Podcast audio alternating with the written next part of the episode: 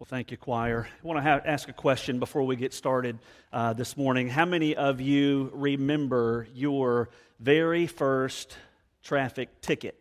Let me see your hands. Anybody remember that day? Uh, I want to ask if your first traffic ticket was within the past week or so. Not that I'm, you know, I don't want to get that personal, but you know, you have a have a tendency not to forget those kinds of things, right? We don't forget our first traffic ticket. We don't forget the first time we we get pulled over. I remember mine pretty clearly. It was about six months after I had begun driving. I had just gotten my license just about six months or so prior, and um, I was driving in an area.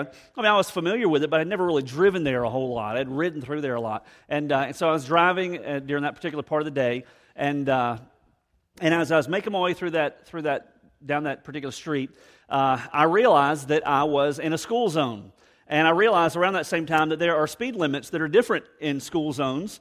And uh, the way I realized that was because I was introduced some, to some really pretty colored lights that were behind me, and a uh, fella came and and uh, he had on the the uh, you know the, the the full uniform that that granted his authority, and uh, he shared with me how I had broken the law. And uh, and and I began to sweat, because if you got your first ticket within the first few months of getting your license, you remember maybe what mom and dad would have thought about that. So all those things are running through my mind. And uh, and then I had a brilliant, a brilliant, brilliant idea. I, uh, I I realized how I was going to just toss a little statement out there, and everything would be fixed, and everything would be okay. And uh, my dad had been a lawyer at that point in this town for about thirty years or so. And uh, he knew all the lawyers and all the police officers and all the judges, and and uh, and so I just thought, you know, this would be an appropriate time to share that information with a police officer. and uh, and so, you know, I'm, I'm, hey, I'm in high school. Come on, you can do what you can do. And so I, I, I he, he's going through. He goes back to his car and he runs all his all his information. He comes back with a with a paper and he says that here's the fine. Here's what you did wrong, and uh, here's when your court date is, or you can pay such and such a fine. And give all the information. And so the time was right for me to share that information. So I said, well, my dad is a lawyer in town, and he probably will understand all this, right? right? This guy, right? And uh, you're thinking, wee, I'm about to spring free. And uh, he looked at me and said, yes, he will. And uh, that was my harsh lesson that you knucklehead, you should not try that stupid kind of stuff. And so it didn't work, but I was looking for a free pass. Now, don't look at me like you've never done that. Uh, you've You've done that, I know. How many of you, no, I'm not going to ask that question. Think about the last time that you got in trouble with uh, an officer for some speed-related violation, and uh, you gave an excuse, right? I uh, was going to church. Well, it was a Tuesday night. That was a little hard to believe, but it's the first thing you thought of. Or, uh, you know, my kids were screaming. I was trying to get away from the noise, or whatever came to mind. You, you threw that out. What you were looking for was a free pass. We love our free passes, don't we? We love whenever we get a free pass to something. You probably right now in your purse or in your wallet, you've got a card to a specific store or to a grocery store, and if you spend money in that place, the more money you spend, this has been your excuse for spending a lot of money there, but the more money you spend, you get you get cash back, or you get you get gas, or you get discounts, or whatever. You love your free passes, right? We love our free passes. You remember being in school, when you were in grade school or middle school or high school or junior high, whatever they called it back then, and uh, you remember being in the hall, and the teacher would say, what do you do in the hall? You need to go to class, and what would you do? Whew. Oh, I've got a hall pass, teacher, right? It's your free pass. Hopefully he didn't say it that way, because you'd be introduced to authority in a whole different way, yeah, but we like our free passes. Sometimes we push it just a little bit with our free passes, don't we? Sometimes we, uh, you know, we say things like, you know, I've worked in this company for fifteen years. I've uh, been here for a long time in this company. I work hard. I work overtime. I don't get paid for it. I do things above and beyond. They won't mind if I take a few extra things from the copy room, or they won't mind if I take a few things out of that particular supply closet, or they won't mind if that's a free pass. I deserve a free pass. I want a free pass. Or maybe you forget your anniversary, right? Oh, but honey, do you remember how long I've been working? I've been working so hard to provide for our family. And that's your free pass. You're saying, won't you just give me a free pass, a free ride on this one thing? For crying out loud, just this one time, will you not give me a free pass? We like our free passes, and we know how to throw the free pass card out there pretty often. Sometimes we even have learned how to do that with God. Sometimes when things don't go so well, we'll pull out that free pass card. Oh, God, I I, I don't know if you remember or not. Uh, I seem to be facing some trouble here. I don't know quite that I'm the right one to deserve all this, because do you remember I have been in church every Sunday for the last two months? Free pass card. God, I don't really understand why these things are happening in my life. I don't know why I'm facing all these struggles. I don't know why I'm so conflicted in my heart. I don't know why things are seemingly unraveling before my very eyes. Don't you know how much I pray? Don't you know how much I love you? God, I don't know why my husband chose to leave. Lord, I don't know why the kids are giving me so much trouble. I don't have any idea why my boss is making the decisions that he's making. I don't know why I lost my job. I don't know why I'm about to lose my house. I don't know why I'm losing all my money. I don't have any idea why life is going this way. God, don't you know what I do? I get a free pass. You know, interestingly, there were people a lot like us two thousand years ago that, that were in a church a lot like this one. Now, they didn't have the walls and the air conditioning and the lights and those kinds of things, but really at their core, they were people just like we were. Not a whole lot has changed in two thousand years, and they were tempted to throw out their free pass card before God. Interestingly, here, here's how we know, is that many of you have right there in front of you a copy of the Bible, and in the Bible, there is a book called First Corinthians. In fact, if you haven't already, why don't you turn there? We've been going through this book for a few weeks now. We're going to continue going through it until we get to the end of it. But this book, First Corinthians, is really, a, it's nothing more than a letter. In a sense, it is more because it's a letter that God wrote. He wrote it through Paul, the greatest missionary that ever walked this earth. And this letter, written by Paul, inspired by God, is to a group of Christians, a group of followers of Christ, not much unlike you and I. They were in a city called Corinth. It was a very godless city. They, they had a real uphill battle in regards to living out their faith in the midst of that particular part of the culture. And uh, they weren't doing a real good job of it. They had a lot of issues in this church, in, in the city of Corinth.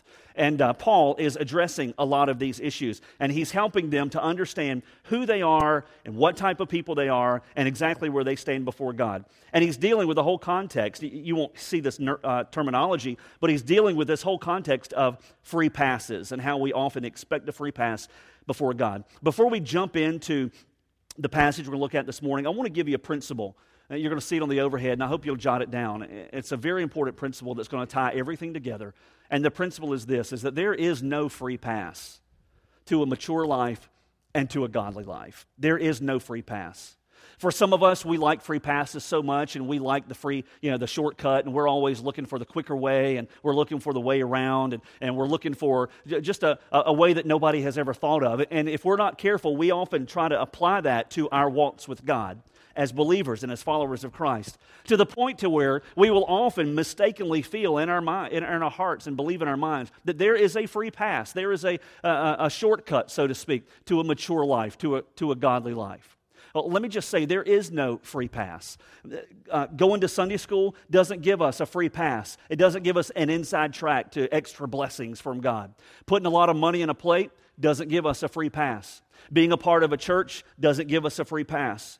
Being faithful, consistent, week after week after week in going to church or going to Bible study or reading our Bibles or praying doesn't give us a free pass. There is no free pass. I, I don't know how other way to say that. There is N O, no free pass in regards to a mature life or a godly life.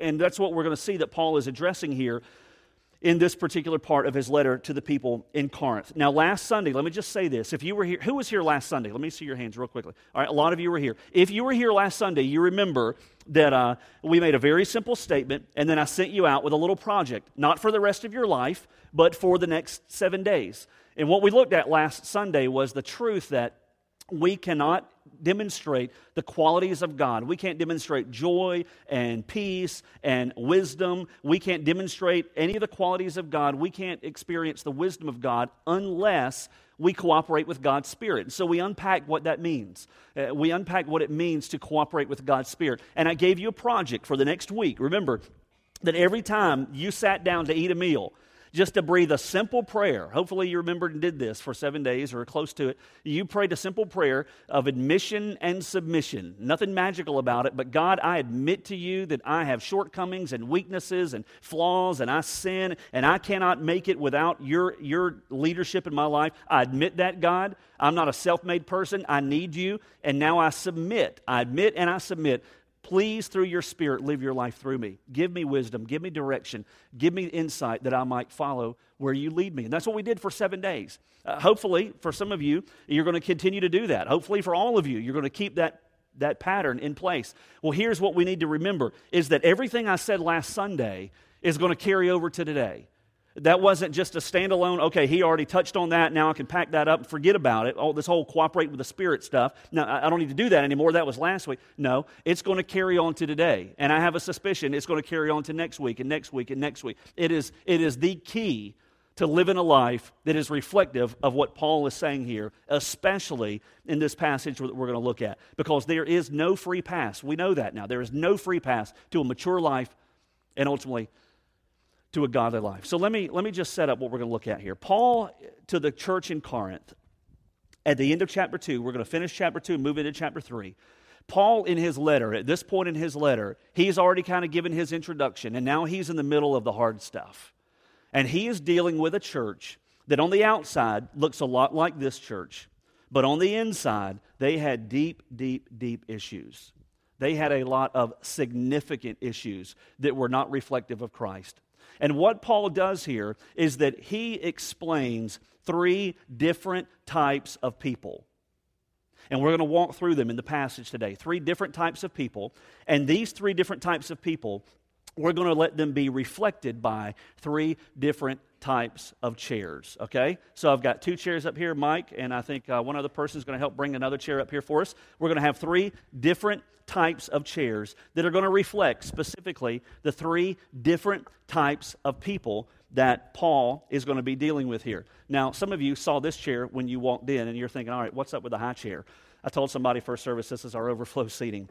Uh, we do have a better plan than this, and uh, so in the event that we need overflow seating, it will not be that, so you don't have to fear in weeks to come. So this is our third chair. It is a good thing, by the way, to um, to use things that have already been used before. You guys can, I feel like a decorator, just set it right here. Okay, great. No, can you move it over? I'm just kidding. Just trying to make you make you feel like you're at home. Okay. Sorry to um, to respective wives and other every other wife represented here. All right, so these are three chairs, right? Three chairs that Paul is going to touch on. Paul is going to deal with each one of these three chairs in this passage. Now, I want you to I want you to understand something today before we begin to dig in here, that that you, every person in here, you included, will be found in one of these chairs by the end of this message. You're going to know, more than likely, without me having to coerce or convince you, you're going to know which chair you're in. Either this one to your right, that one to your left, or this one in the very center. And what Paul does, he does brilliantly. He begins to walk these Corinthian believers, this church, through the whole concept of where they are in standing before Christ. And so let's jump into verse fourteen and begin to move through this passage. If you've got your Bibles, you can read along with me. If you don't, you can see it on the overhead there.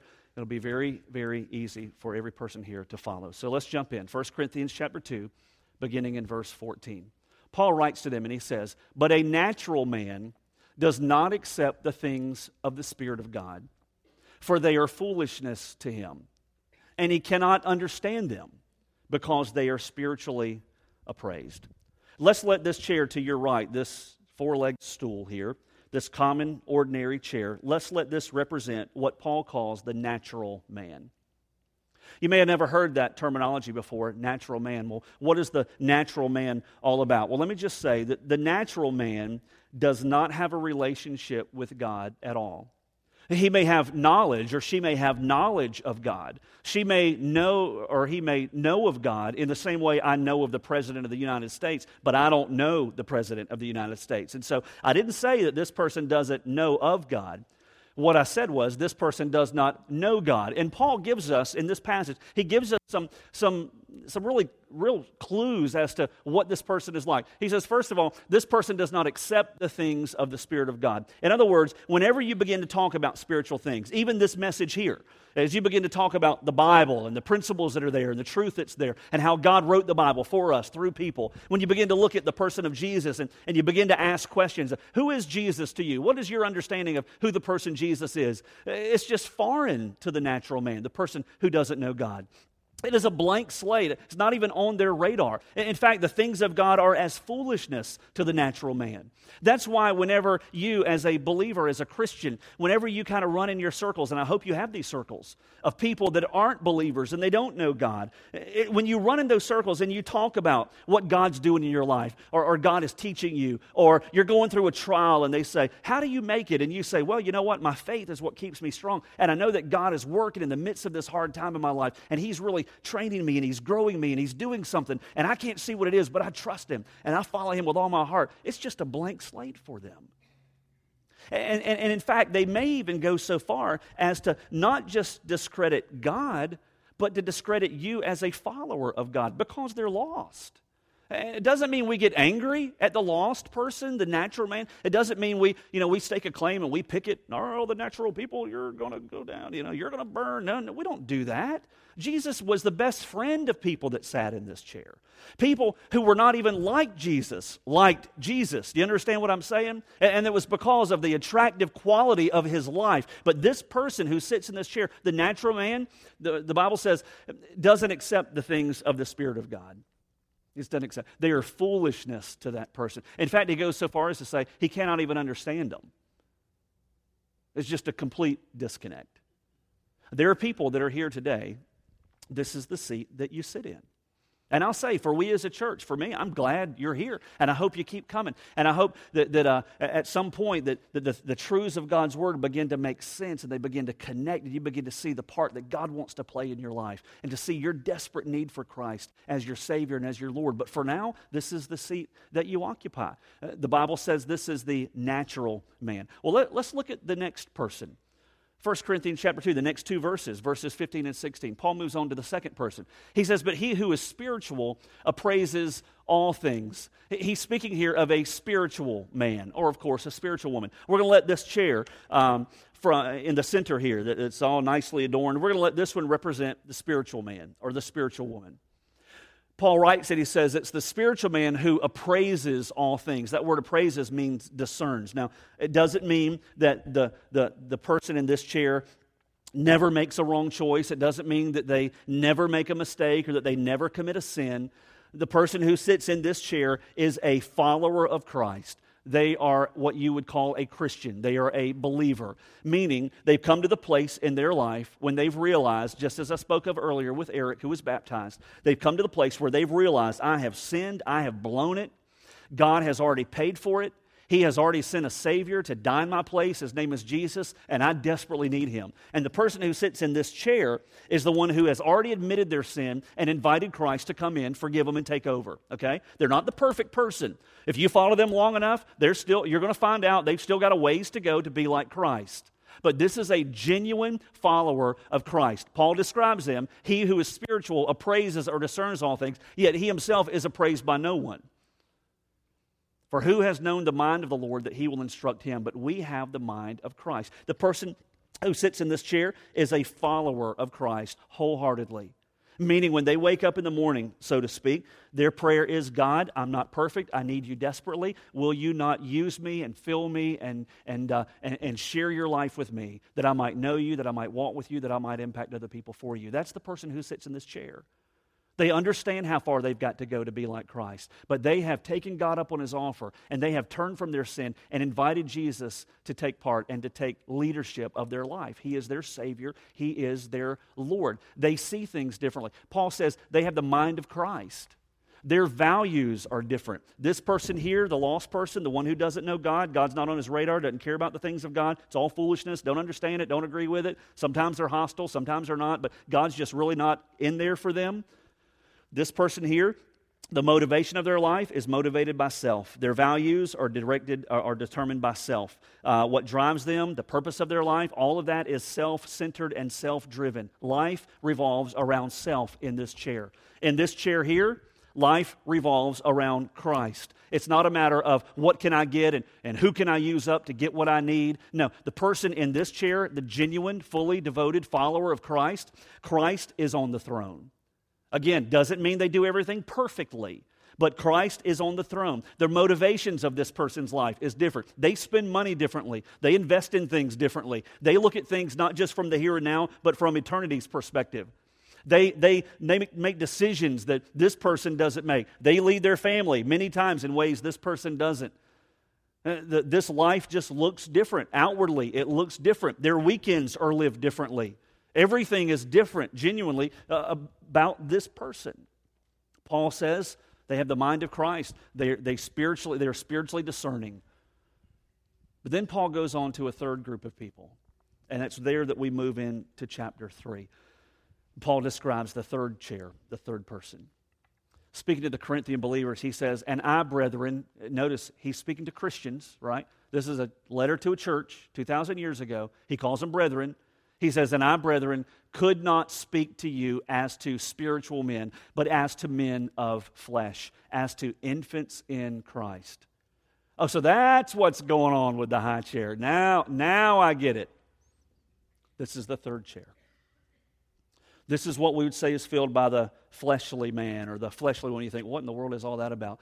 Whenever Scripture speaks of living or walking in the flesh, what it means is it's that life that is directed by self. It's living in our own power, making the best decisions we can in our own knowledge, accomplishing what we can in our own strength without God finding or being given His rightful place. That is the flesh-driven life. That's the way the Bible speaks of that. Paul looks at the Corinthian believers with all their issues, and he says, I, I could not even speak to you, even though you've accepted Christ. Paul says, I was with you for eighteen months, Acts chapter eighteen. I planted that church. I was there when a lot of you gave your lives to Christ. I didn't baptize a whole lot of you, but I was there when you prayed and gave your life to Christ. Paul says, I know you. I know it was genuine. I know it was real. But now I look at you, and as a church collectively, you've got big issues. You're suing each other. You're, you're divisive. You're, you're choosing all your different cliques, and there's no there, there's no peace in your church family. There, there, there is sexual immorality running rampant. You're misunderstanding the gifts that God has given you. You're living prideful lives. You're arrogant. You're divisive. All these things that are going on. Paul says, I know I was there when you gave your life to Christ. I know you have a relationship with God, but now we're looking three, maybe four, five years later. Paul says, I can't even speak to you as spiritual people.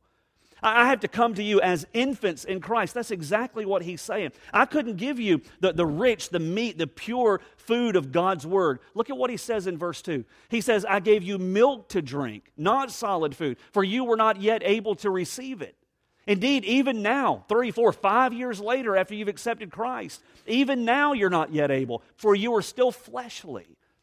You are living in your own strength. He says, for since there is jealousy and strife among you, are you not fleshly? Are you not walking like mere men? What an interesting statement that is. Because what Paul says is when he looks at the believer, the Christian, in this chair, living life, they think about God and they go to church and they, you know, they, they pray and yeah, that, that's on their radar. But Christ is not the center of this person's life. Their decisions are rooted around self. Their motivations, their drive of their life, what they're hungry for, everything about them are for self. Self is on the throne. And Paul makes a shocking statement. I don't know if you caught it at the end, like mere men. He says, you as a believer are living, bypassing this year. You're living just like the guy who, to whom he looks at truth and says, it's just a crock, it's a bunch of foolishness. This is the way you're living. You should be this. You have a relationship with Christ and He died for you, he says. He has remade it. You have been born all over again on the inside. You, you are brand new creatures in Christ, Paul says that. You are brand new, and yet you are living like infants, living like a person who doesn't even know Him. There is no evidence outwardly in your life, he says, that you even have a relationship with God, much less any knowledge of who He is. And it's a reminder as we read through these passages, it's a stark reminder that there is no free pass to a mature life or to a godly life. Let me say this.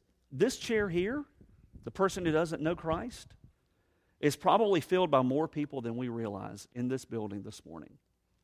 More than we realize. Didn't say you don't go to church. Didn't say you don't do religious stuff. But when it comes to the leadership of your life, you've never surrendered control of your life to Christ. And you know it. You do the church thing well. You might even be a member here. But you know Christ never has been your Lord. More people fill this chair in this building today than we realize. less people fill this chair here today than we realize. People who do it really well on the outside, but on the inside, they do not have a genuine relationship with Christ. Less people fill this than we could ever even imagine. This chair to your left is probably, if our church is like the majority of churches in this country, where the emphasis is on the outward, entertain me, make me comfortable, bless me, keep me filled. But when it comes to living a sacrificial life as Christ did and as his followers did, living a life that puts him on display consistently, not just on the high seasons like Christmas and Easter, when we go feed the homeless our one time every year, but where we genuinely live our lives and surrender to him, more people are in this chair. A life of sacrifice and surrender and will you be my Lord? No, no, no, not even on the radar. Oh, I prayed. I'm genuinely a, a, a Christian. I, I genuinely did really accept Christ. But this is where I sit. More people than any other category in this building today, I would say, sit right here in this seat.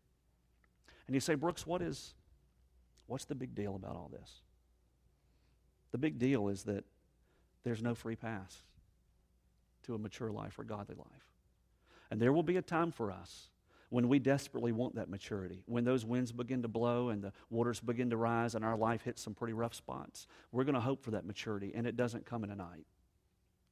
Whenever our, we get that phone call in the middle of the night and it's our child who needs help, and we wish that we would have poured in some values maybe that we didn't the years before, that maturity is not going to come by the time you hang that phone up and get to where they are. That kind of wisdom doesn't come overnight. It comes from developing a relationship. That's why it's important. And there's no free pass. If we look elsewhere in Scripture, what we find is, is that in the book of James, turn there with me if you will. If you, if you don't have it or don't know where it is, we've got it on the overhead. But in the book of James, we find that much the same is being said from a little bit of a different perspective. James, again, as Paul, is not talking about chairs. He's talking about people. But he's detailing the same three people that fill each of these chairs. And every person here fills one of them. Every one of us fills one of these chairs today. Notice what James says. Chapter four, verse one. He says, what is the source of quarrels, conflicts among you? He's writing to believers. So you're all fighting, you're all mad at each other, there's conflicts, you're always arguing, bickering, no peace amongst you even though you claim to serve a Prince of Peace. What's the source of all this going on? It's not the source your pleasures that wage war in your members. In other words, self on the throne. Verse two, he says, you lust and you don't have, so you commit murder. You're envious, you can't obtain, so you fight and you quarrel. You do not have because you do not ask. And when you do ask, you don't receive because you ask with wrong motives so that you may spend it on your pleasures. James is describing the person in the high chair. You've got a relationship with God, he says, but the, the motivations of your life, the values of your life, what gets you up in the morning, what keeps you awake at night are not the same things that drive the person with a close walk with Christ. No, you're living just like the person who doesn't even know him. Notice what he says, verse four. Well, you talk about, you talk about strong. Here it is. He says, you adulteresses. How would you, how would you like to go out to your mailbox tomorrow, right? You get a letter from a long-lost friend, and uh, all right, I got a letter. You rip it open, you start to read it, and this is what you get called. That, that'd be, that'd be kind of cage-rattling, wouldn't it? You know, anybody want a letter like that? I don't think I do. So this is what James says. You adulteresses, he says in this letter. It doesn't take him long to get there. You adulteresses. Why does he say this? He's not being mean, wicked, and nasty. What he's saying is he's looking from a spiritual perspective. And when he looks at the believers here, James, when he looks at the believers that he's speaking to, he says, in a, in a spiritual sense, you are being completely unfaithful to God. You claim to have a relationship with him. You are, you are just like a person who commits physical adultery. You claim a relationship on one hand, but you're doing something on the side that nobody is pleased with. You are spiritually unfaithful, he says, to the God that you claim to know. You adulteresses, do you not know that friendship with the world is hostility toward God? And then he even gets stronger. He says, therefore, whoever wishes to be a friend of the world makes himself an enemy of God. In other words, if you want to live, even as a believer, if you want to live like this man, to where God's not on the radar, he doesn't drive your decisions, he doesn't shape your motivations, he's not the primary purpose of your life, he's, you only come to him when you need help, he doesn't do anything to shape your values, you don't live your life with Christ in the in the, in the crosshairs at all. No, he, he's not even on the radar. If this is the way you want to live, even if you did pray a prayer, and even if you are a believer, and if you even if you do claim to be a Christian, if this is the way you're going to live, understand this, James says, you are setting yourself up as an enemy of God. Plain and simple. Spiritual adultery Enemy of God. This chair, even though it's filled by the most people in each of our two services today, and in every church in this country, I would say, more often than not, this chair is filled by the most people there. Even though it is inhabited by a believer, listen to the language that God says. You're living like an enemy of God Himself. And I'll be honest, I have filled this chair more than my fair share of times. More than my fair share. Look at what he says as he goes on. Verses seven through ten. He says, he begins to give a lot of commands, and he keeps it simple. And I love it. James is like the New Testament Proverbs. It's just simple and easy to follow. He begins throwing out verbs. Submit, therefore, to God. Resist the devil and he'll flee from you. You know the reason why some Christians have such a hard time resisting the enemy? It's because we don't get the submitting to God part first. We try to resist the devil and do better in our own strength, but God's really not in His rightful place. He's not in the center of our life like a spiritual man. And we try to resist in our own strength, and we end up giving in eventually. James says, first submit to God, every bit of you, one hundred percent. Resist the devil, he'll flee from you. Draw near to God, he'll draw near to you. What a great promise. He says, cleanse your hands, you sinners. Purify your hearts, you double-minded. In other words, shape up your life. Do the things that are right. Live a life of obedience on the outside, and let the motivation of your life, your heart, let it be pure from the inside. The two will work together. Verse nine, he says, be miserable and mourn and weep. Oh, I thought the Christian life was supposed to be a life of joy. Yes, it is, absolutely. But if we let sin take a place that it doesn't need to take in our lives, it will be everything but joyful. This seat right here is the most miserable seat that a Christian will ever inhabit, ever. This seat is much more miserable than that seat over here for the lost person.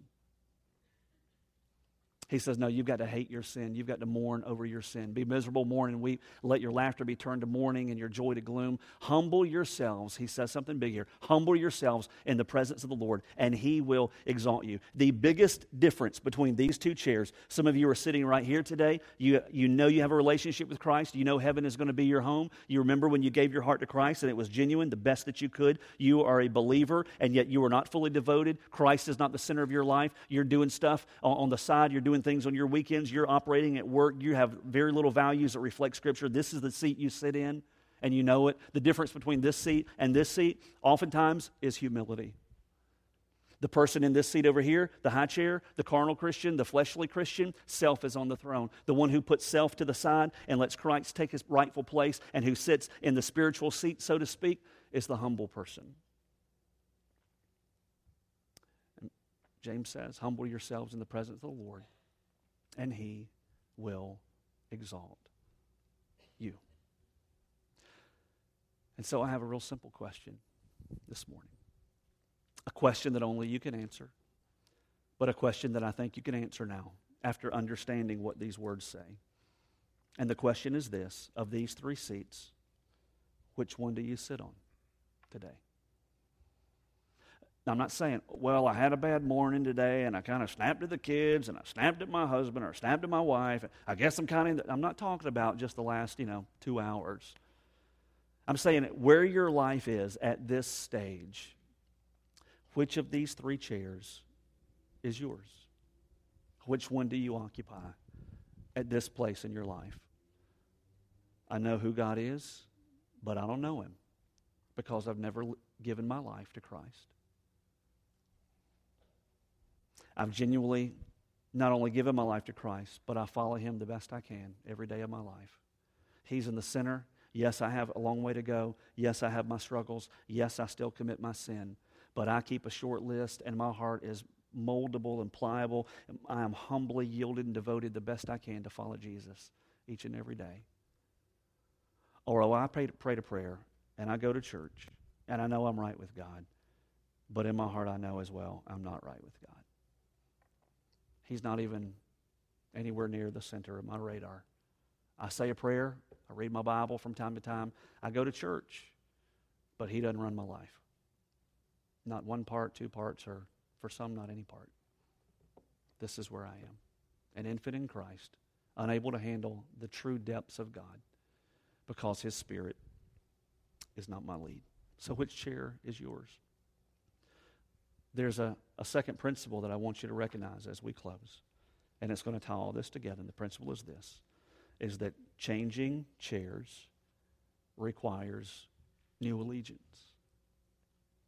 It requires it. If you're going to change chairs, it's going to require new allegiance for you and for me. If you sit in this chair, you're the natural man, God's not been on your radar, you haven't desired a relationship with him until today or recently.